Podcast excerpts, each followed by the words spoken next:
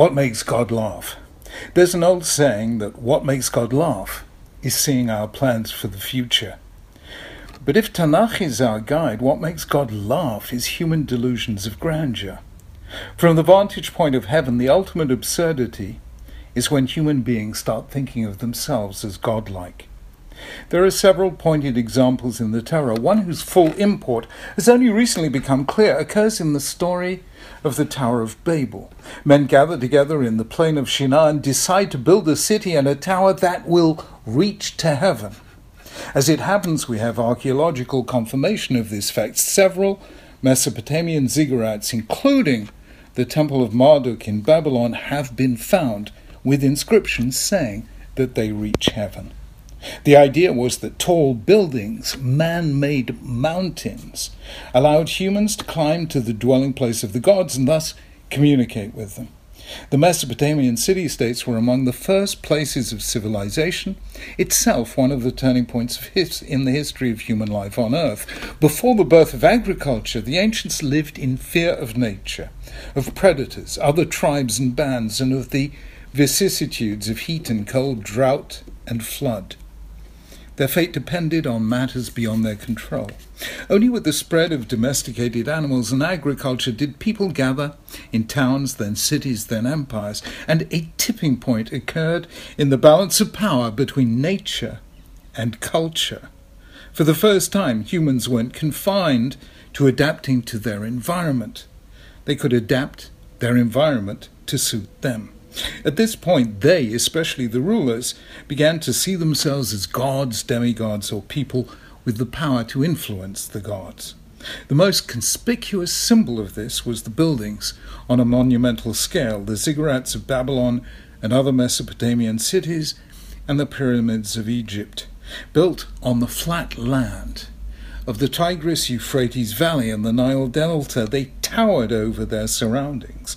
The Great Pyramid of Giza, built even before the birth of Abraham, was so monumental that it remained the tallest man made structure on earth for 4,000 years.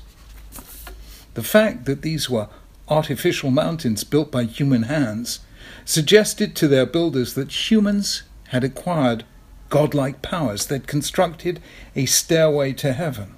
Hence, the significance of the phrase in the Torah's account of the flood that the Lord came down to see the city and the tower which the children of man had built. This is God laughing.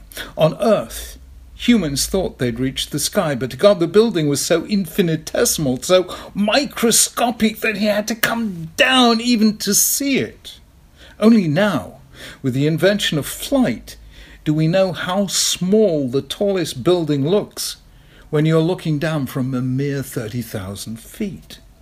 To end their hubris, God simply confused their language. They no longer understood one another. The entire project was turned into French farce. We can visualize the scheme.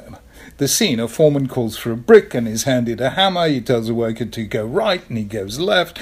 The project foundered in a welter of incomprehension. Men thought they could climb to heaven. But in the end, they couldn't even understand what the person next to them was saying. The unfinished tower became a symbol of the inevitable failure of vaunting ambition.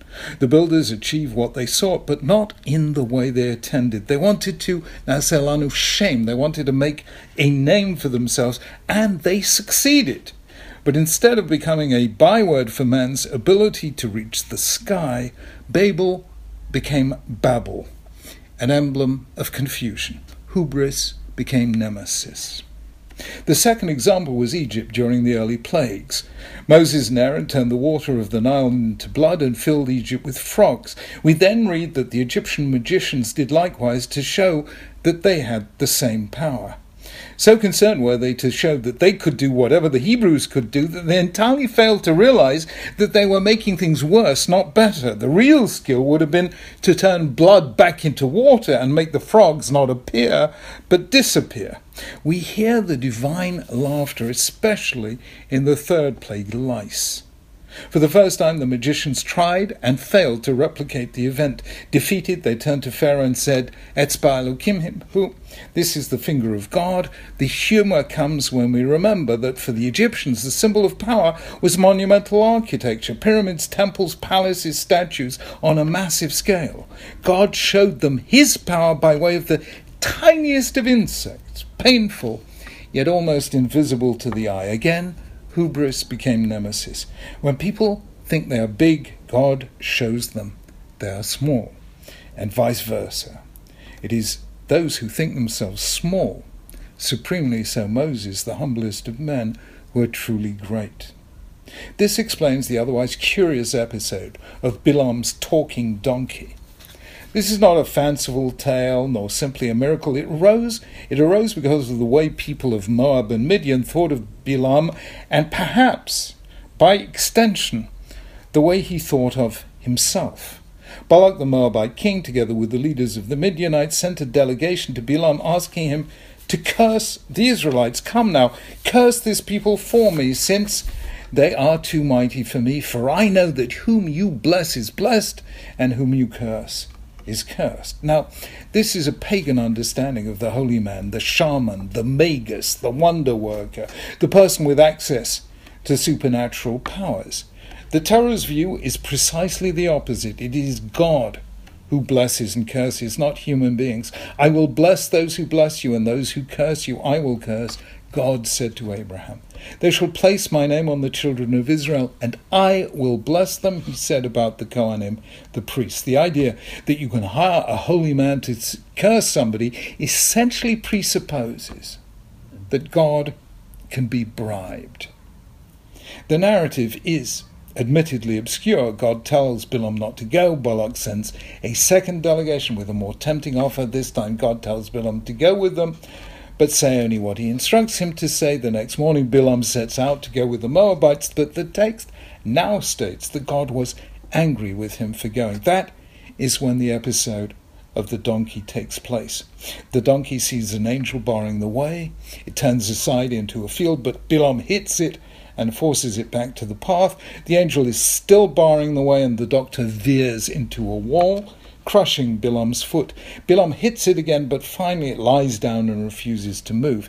That is when the donkey begins to speak. Bilam then looks up and sees the angel who had hitherto been invisible to him. Why did God first tell Bilam not to go and then he should go and then was angry when he did go? Evidently, God could read his mind and knew that Bilam really did want to curse the Israelites. We know this because later, after the attempt to curse the Israelites failed, Bilam succeeded in causing them harm, advising the Midianites to get their women to seduce the Israelite men, thus provoking the anger of God. Bilam was no friend of the Israelites. But the story of the talking donkey is another instance of divine laughter. Here was a man reputed to be a maestro of supernatural forces. People thought he had the power to bless or curse whoever he had to, whoever he chose. God, the Torah tells us, is not like that at all. He had two messages one for the Moabites and Midianites, the other for Bilam himself. He showed the Moabites and Midianites that Israel is not cursed, but blessed. The more you attempt to curse them, the more blessed they will be, and you yourself will be cursed. That is as true today as it was then. There are movements throughout the world to curse the state and people of Israel. The greater the malice of Israel's enemies, the stronger Israel becomes, and the more disasters its enemies bring on their own people. God had a different message for Bilam himself, and it was very blunt. If you think you can control God, then, sa- then says God, I will show you that I can turn a donkey into a prophet and a prophet into a donkey. Your animal will see angels to which you yourself are blind. Bilam was forced to admit, How can I curse those whom God has not cursed? How can I denounce those whom the Lord has not denounced? Hubris always eventually becomes nemesis. In a world in which rulers engaged in endless projects of self aggrandizement, Israel alone produced a literature in which they attributed their successes to God and their failures to themselves.